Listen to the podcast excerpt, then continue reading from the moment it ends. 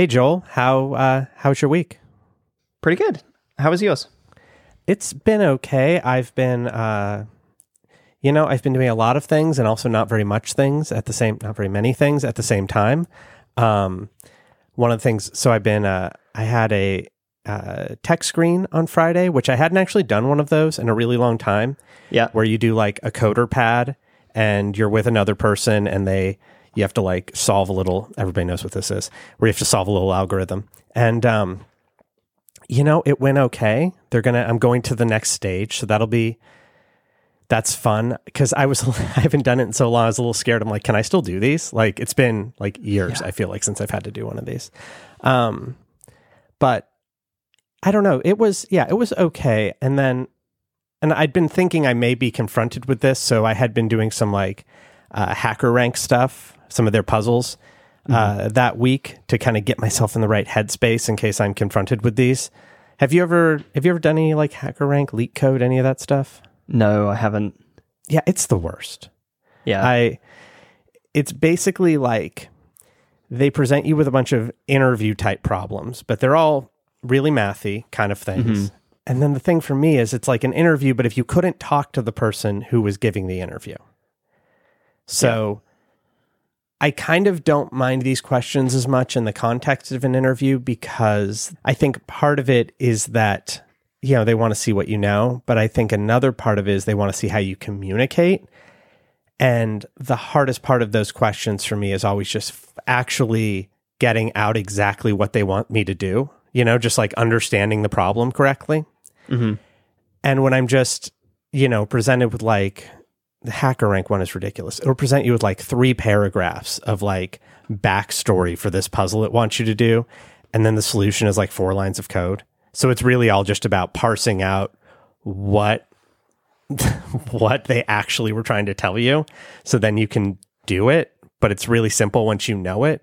And I don't know. I kind of I don't know if I'm going to do anymore. They're kind of killing my my will to live because it's just all like it's just like trivia. It's just like have you seen this before? Do you know what this is? It's not really I don't really feel like I'm learning because of it. So maybe I need to do something else. Right.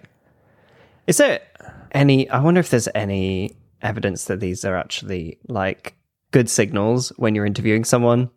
It sounds like complete bullshit to me. Yeah, I think it mostly is. Um, you know, they have to ask you something. I I feel like interviews have gotten worse, if anything. Uh, I was Yeah. I was tooting about this a lot over the weekend. Um, in that, I think a few years ago, everybody complained for a long time, being like, interviews are broken, the interview process is terrible. You know, we don't like doing whiteboarding problems. You know, and then I think the response to that has been maybe it's not a response to that, maybe it's just a different reason, and I don't know. But the response to that seems to have been to come up with something even worse. Mhm. Uh, because and and and now I kind of am like, I don't know, just bringing somebody in for like four hours for an onsite actually doesn't seem that bad to me. Yeah. Yeah. Because like you can ask them whatever you're going to ask them, you can talk to them. It's like a human interaction. Where it used to be, I feel like most interviews were like you did a tech screen and you did like four hours where you meet everybody on the team, and then you either got the job or you didn't, and that was it. And now it's all there's a lot of these like we would like you to spend seven hours writing a technical document or something and things like this or we're going to ask you to make this little app for us and it's going to take you six to eight hours. And i'm like i just feel like the time commitment to do those things and also like the fact that you're doing them by yourself i i think i don't like the take home projects. I think i am not a fan of that. Yeah, take home projects are. I think that they can be a good way for, like, to give someone an opportunity to show what they can do if they don't have anything they can point you to. Like, they don't have much of a portfolio or um, experience, or all of the stuff that they've done maybe has been behind non disclosure agreements and they can't really share it.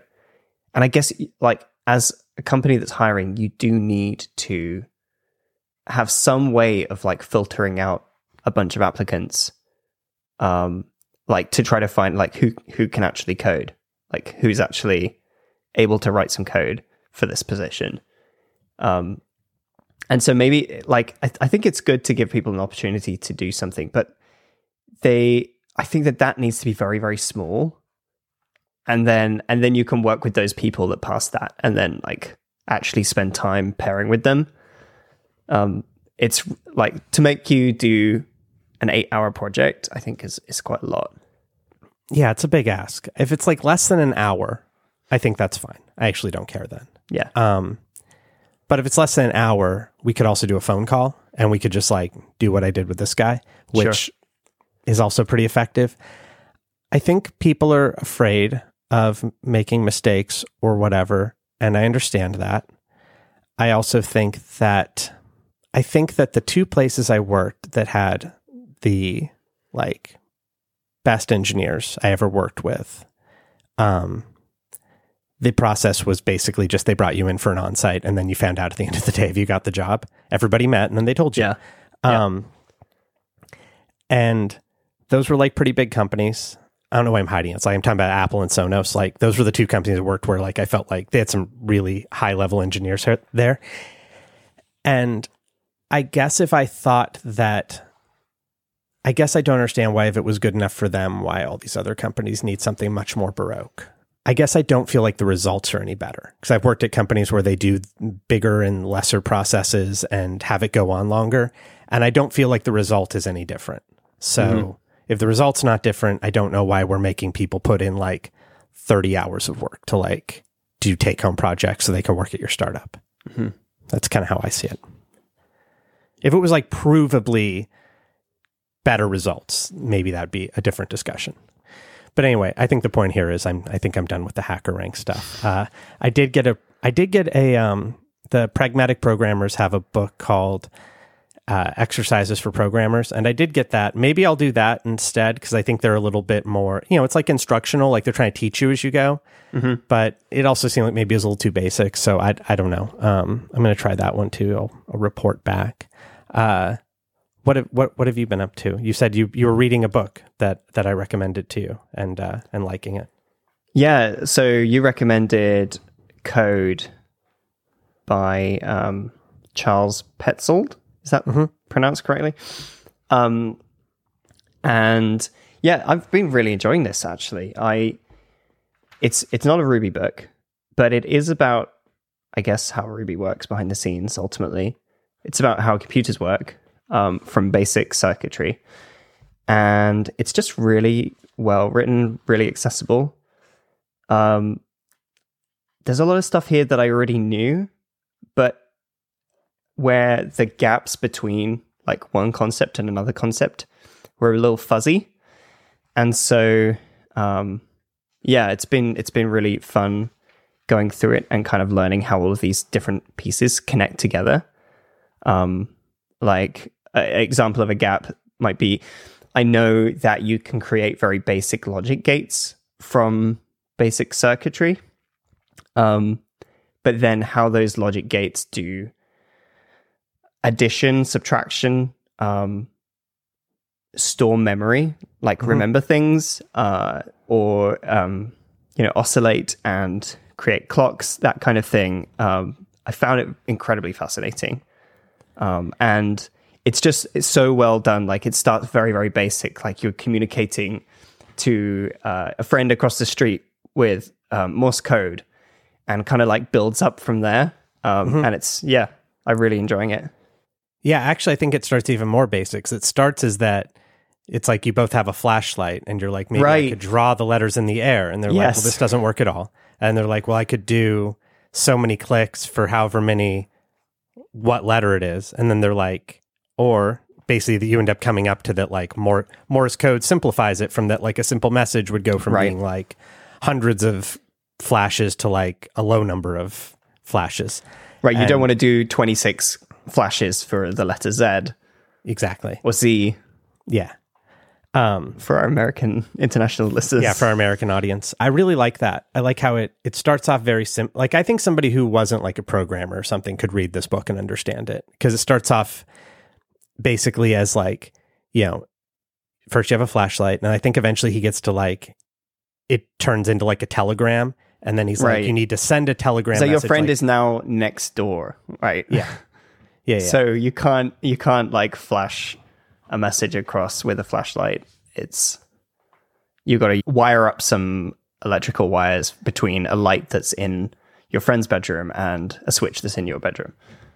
Yeah, and then eventually it gets to like, well, now you want to send a telegram message like across the country, so now you need a relay to like relay the message forward Right. or whatever. Yeah. and then I think that ends up getting into where he starts talking about like the logic stuff and like the things you were talking about. So it just kind Yeah, of keeps building yeah. up. Yeah, I, I love how, I mean, it's, it's just a, a wonderful lesson on abstraction as well. So you you build from basic switches and um, relays and things these logic gates, but then what you do is you draw a circle around them and you give that a name, right? You make you make it a symbol that represents a concept like and or, not and, not or. Yeah, you have a collection of these like logic gates and things. Right. And you use them to compose other ones and you c- keep creating packages. And then um, you build from that, like all of these other components, and you give those names. And then you build from those more components. Uh, and it's, yeah, I mean, it, it- abstraction goes all the way down to the zeros and ones, um, the, the ons and offs that run your computer. And yeah, it's it's cool. I, I I can't wait to get to the end, which I, I hope is going to end up with basically like high level programming languages. This is Yeah, um how they work. Yeah, it's pretty wild. You started a flashlight, and then forty or fifty years later, you're like writing a web app in Ruby. Right. I need to catch up with you because I basically read it to the point you're at now in the first edition, and they came out with a second edition. And then um, I was like, I should get that one. So now I need to catch up. I started it over uh, in case they added any new, you know, any new Easter eggs in the beginning. Yep. Um, you were also telling me that you had made, so you've made some progress with, uh, we have b- big literal news. yeah, li- literally some really big news. Um, yeah, no. So uh, I've been working for the last few weeks to uh, kind of. I've been building this library called Literal um, that does a bunch of different things, kind of related to writing Ruby in uh, a more kind of Kotlin flavored way. It's the best way I can describe it. Um, I've taken some ideas from Kotlin and other other programming languages that I really like um, including just basic like functional programming ideas. Uh, and I'm trying to see what like a Ruby spin on that would look like. Um, and yeah, so um, I've been converting a bunch of code from uh, in the project where I work to uh, to use this library, and that that's project's are just finished now. So um, yeah, that's pretty pretty exciting. Um, the project itself, the like literal, is still very very early, um, very rough around the edges. Like API is still changing a lot, um, so I wouldn't recommend anyone necessarily use it. but um, it's this is kind of a process that I need to go through to get it to the point where I can say, yeah, this is an API that really works, and um, here's the 1.0 that you can actually use and, and expect to be pretty stable for the next few years. Um, yeah, so that's a that's a pretty major milestone. Do you feel like you've learned a lot about things that needed to change a little bit? Like, Yeah, yeah, implementing it? Yeah, yeah. I found a bunch of different um, like types I hadn't thought I would need um, that I've had to create, uh, and also just like using some of the collection patterns or like literal variants has, has been very much inspired by uh, real use of that pattern. Um, yeah, so it's it's been incredibly incredibly invaluable to actually like use it for real in an application while building it. The other thing I've been working on this week is basically just trying to scale up Sidekiq. So um, we're currently running Sidekiq on a bunch of like 2x dynos, and we're gonna convert those to Heroku Performance L dynos, which means you have basically, um, I think it's like four core, four physical cores, and then with hypervisors, it's like eight virtual cores in total. So, like trying to work on the infrastructure to deploy like multi core, multi process clusters of Sidekiq. So Okay, so tell me about that then. Like, what does that look like? I don't, I, I do not know as much about this as you. So, like, what what have you been learning with this? Yeah, so Sidekiq basically it's multi-threaded, but it it by default, um, or like with Sidekiq and Sidekiq Pro, uh, it only runs on one process. So it's only going to use one of the CPUs of your machine. So if we were to deploy this on um, on Heroku Performance L dynos, we'd basically be getting essentially an eighth of the power that that the machine had to offer us. Um, and so there are some there's a feature in Sidekiq Enterprise that lets you do like multi-core stuff. I think it's called Sidekiq Swarm, something like that. It's the only feature that we would be interested in using at, mm-hmm. at the moment. So it kind of wasn't really something we wanted to go through the effort of like upgrading for. Um, and so I've just been working on like basically building a very simple process that can start and manage other processes. Basically, uh, the proc file runs this one process, and then it will start up the eight processes that Sidekiq will run on. And it will do like periodic health checks to make sure that the processes haven't died or become zombie or they're not using too much memory, too little memory, that kind of thing. And then it kind of handles um, trying to shut them down gracefully, killing them if they've completely crashed and won't shut down gracefully, uh, and then ultimately restarting them, like replacing them with new processes. So I looked into a few different ways of doing this, um, and there are a few libraries. It's for called. having like multiple Sidekiq processes and managing. Not them? specifically Sidekiq, but like multiple processes. Um, but that gem was like really seemed to be really poorly maintained. Um, as in like hadn't been updated in like six, seven years. Right. Yeah. And I've no idea what's going on behind the scenes. Wouldn't really know how to debug if bug it if it went wrong.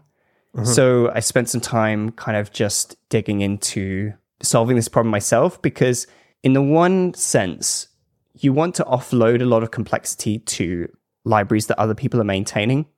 But in another sense, if you are only going to use like a tiny bit of some library, and instead you can just have like, I don't know, 60 lines of code that mm-hmm. do that thing that you know inside out because you've written it from scratch, I think that can be really beneficial. Um, and so I've been digging into like trying to figure, I've never really worked with process before in Ruby, the process module, learning how that works, learning how to read how much memory a process is taking, mm-hmm. um, that kind of thing.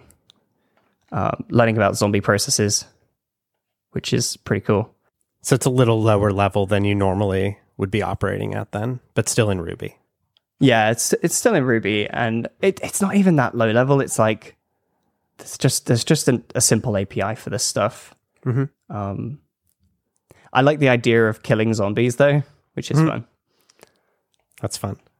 Um, well, that's all very exciting. I've been doing some uh, C programming. Um, oh yeah, because we, you and I talked about. Uh, you and I, I was showing you some stuff in C, which was fun because you're like, "How do you do the namespaces?" I'm like, "There aren't namespaces." And oh, it was so like, it was so insane. And you were like, "What's a?" You're like, "What's a header file?" I'm like, "Well, it's like this other file that where you declare the functions." You honestly, you should write what we talked about into a blog post because you spent like five minutes explaining a few things to me, and C makes so much more sense now. Like understanding what a header file does, like it's actually really basic, and now I'm not intimidated when I see the header in a C file. I'm not like, why is there this .h thing? What's the difference between .h and .c? Um, or like, uh, you're explaining pointers and what it means when you put a star behind something or an ampersand behind something.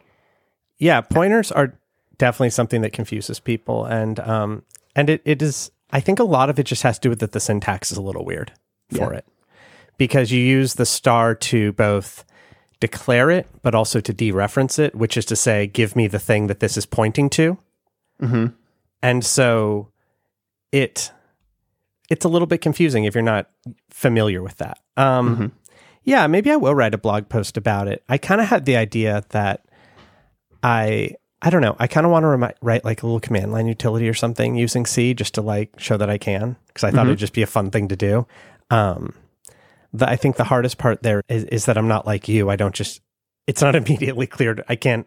Uh, you, you seem to not have a lot of trouble like inventing uh, ideas for how you should, you know, do something like that. Um, where I'm just like, I, I don't know what that would actually be. So I'm trying to think of something that's like big enough, but also small enough. Like, you know, uh, smaller than creating a programming language, because that's like a pretty big task and I probably won't finish it. Uh, but bigger than, you know, bigger than something that can be done in like a couple of files, something that really like shows some architecture and like things in it. So I don't know. Um, if you have any ideas, maybe we'll talk about that offline. But I, uh, I'm trying to think of just little, I don't know, little projects for myself that'd be fun. Um, I think the hardest part in C for me is that you know the standard library doesn't give you a lot, so um, so there's a lot of kinds of things that I don't know just immediately become very difficult to do, and then I I kind of lose interest and use a different language for it. But for things that are kind of doing like byte manipulation type stuff, it's pretty fun. Mm-hmm. Like if if you're building something that is sort of like a Unix tool, you know, where it's like it gets standard in and then it does something to it and then it like writes it to a file or to standard out. That is um that that is actually pretty fun to do in C because that is sort of what it was one of the things it was made for, I think. Yeah, yeah. Yeah. The thing that blew my mind about C is the idea that there are no namespaces. There's just this global it's like it's like if you're using Ruby and you don't have any modules and you don't have any classes, you just have methods and variables. Yeah. Is that is that a fair description? That's exactly what it's like. Yeah. Yeah.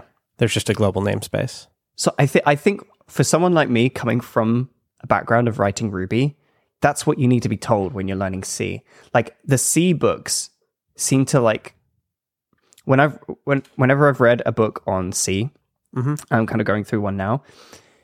It seems to be like approaching it from this place of like, oh, you're someone who has a computer science degree and needs to know all the details of C, as opposed to you're someone who's been programming for a really, really long time in a really high level language that's incredible and amazing. Mm-hmm. And now you need to unlearn all of these wonderful little shortcuts and abstractions that you're used to using. And I feel like you could just do that in a very simple blog post like C for Rubyists. Imagine you're, first of all, all the code you're writing needs to be as if you were writing Ruby, but where you just had methods and variables. Like, Yeah, think about that. You have no namespaces at all. Yeah. Well, and like data types are very different. 'cause You have like structs, Yeah. but you don't have like classes or anything. Yeah, it's um, yeah, it's interesting. That makes sense to me. That if you were coming from a language where you knew all of those things, that going down, if they didn't explain to you that like this Sure. explicitly doesn't have it, it might be a little confusing. Because, but that they wouldn't have written it that way. Because if you were coming to C and you hadn't seen those things before, like namespaces and things are actually it's actually like a more advanced concept. Right, So exactly. it's Yeah. just a more advanced concept that like C doesn't really have. I never actually programmed in a language that had namespaces until Swift came out. Right. So, uh, so back in the Objective C days, if we wanted to um, namespace something, we just gave it like a three, a two or three letter acronym at the beginning of the name of the class. Mhm. So if I was making like you know, uh, Collins whatever, I just call it like CD something something, you know, CD foo or whatever, mm-hmm. and that's how we did namespaces. Yeah, for, for, for me, it's like you need to give me permission to write the bad code in quotes. Mm-hmm. Like, if I'm thinking, like, this is what I want to do, and obviously I need to make a class and like have a namespace for this thing, and then and then I'm I'm thinking, looking at the C book, I'm like, how do I even create a class? This is insane. I don't know how to do that. Yeah, But if you give me permission to just do it using a bunch of global methods and passing around basic data structures, like um like that's what I needed to know, I think, to be comfortable using C. And I wonder if this is why I've really struggled with uh, learning things like Rust as well, because Rust is kind of all the Rust books are written for C programmers. Mhm. And so they're not really trying to unlearn you things either. Yeah. That that makes a lot of sense. If you come from a language that is Yeah, I've never thought about it cuz I never went that direction. I only went the other direction. Right. And so like for me it's been I learned C and Objective C and Swift and then Ruby and whatever and Python and all these other languages. And so I've only ever been adding. I've never been subtracting. Right. So that's yeah. very different. All right. So I'm going to write that blog post this week. Um, I think the way to do it. So here's how I'm going to do it. I'm just going to make it like a series of very short posts, and each one will like contain a little thing. So maybe the first thing will just be like, how do you get standard in? What does that look like? What is a header file? Like, what is just basic stuff like you just talked about? And then maybe I can build it up to like a real app or something over Yeah. time. Cool. yeah, that sounds great. All right. Well, I have a task, so I think that's a good place to put a pin in it. And then I'll go write my blog post, and then we'll record another podcast. Awesome. Well, if you like the show, uh, and uh, and we sure hope you do, uh, please support us by telling all your friends, and you know, telling iTunes and telling your friends' friends, etc. And uh, we will see you next week.